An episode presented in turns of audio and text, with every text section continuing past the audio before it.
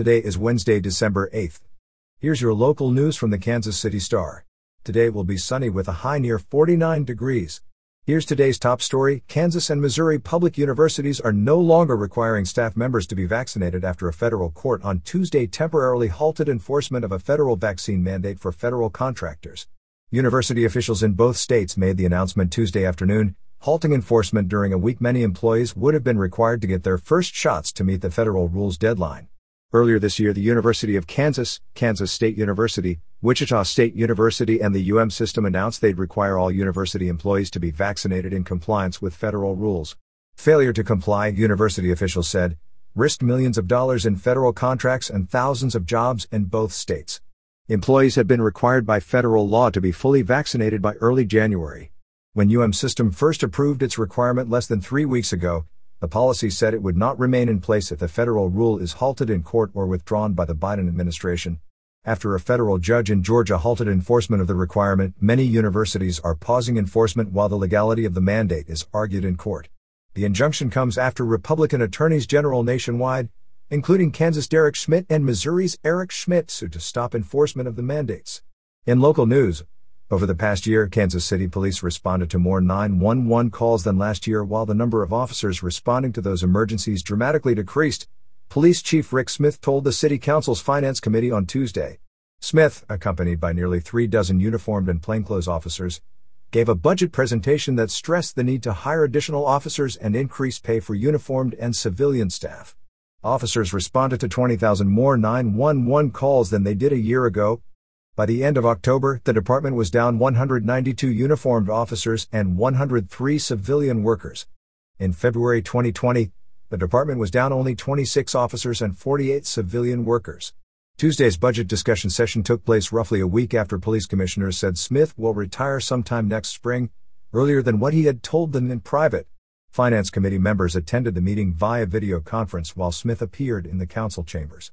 The early retirement was announced as calls for Smith to step down were renewed November 20th when police detective Eric DeValkenaere was found guilty of second degree involuntary manslaughter in the shooting death of Cameron Lamb. The hearing Tuesday was the first of two meetings scheduled this week between police officials and members of the City Council. Bishop Mark Tolbert, president of the Kansas City Board of Police Commissioners, also attended the meeting but said he was there to support Smith.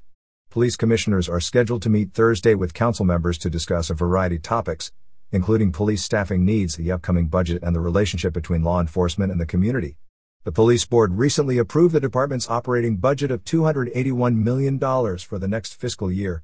After approval by the police board, the budget goes to the city manager's office for a round of adjustments. City leaders also have the ability to reduce the police department's allocation to the state required minimum of 20% of the general fund. Smith is expected to be on the job during the city's budget process. In coronavirus news, COVID 19 cases in the Kansas City area are on the rise, with hospitalizations creeping up, according to chief medical officers at five local hospital systems. The University of Kansas Health System is treating 38 patients with active COVID 19 infections as of Tuesday morning. 11 of these patients are in the ICU, with 7 on ventilators. 22 more patients are recovering from COVID 19. That's down just slightly from last week's count of 41 cases. As of Tuesday, the rolling average of new COVID 19 cases across the metro area is around 732 per day over seven days, according to data tracked by the STAR. That's higher than last week's average of 443, and higher than any seven day average in the past five weeks.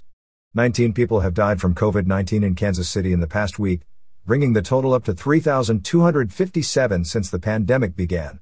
Hospitalizations due to COVID 19 in the Kansas City area have not yet reached the levels of last year's winter peak, but doctors predict that they soon might. Flu cases are also on the rise around the country, particularly among youth ages 5 to 24. Last year's six month flu season saw around 1,800 cases nationally. This year, cases reached double that number in just eight weeks. Doctors say that this is likely caused by relaxed safety measures, more indoor gatherings as the weather turns cold, and a decrease in mask wearing. And finally, in Kansas news, the body of Bob Dole, the former Kansas senator who died Sunday at 98, will lie in repose at the state capitol on Saturday following a memorial service in his hometown of Russell. The Dole Institute of Politics on Tuesday announced Kansas based events honoring Dole for later in the week. Governor Laura Kelly and Lieutenant Governor David Toland will join a delegation of federal and state officials in receiving Dole's casket at Kansas Capitol. Kansas ROTC cadets will provide an honor cordon and Kansas National Guard members will carry the casket to a position of repose on the second floor. A private ceremony will be held in the rotunda, with Kelly, Marshall, Moran, former Senator Nancy Kassebaum and former Representative Jim Slattery giving remarks. A period of lying in repose will begin at 5 p.m. The Kansas events will follow a memorial service on Friday at Washington National Cathedral. You're listening to stories from the Kansas City Star. Find us at kansascity.com to read more about these stories and others.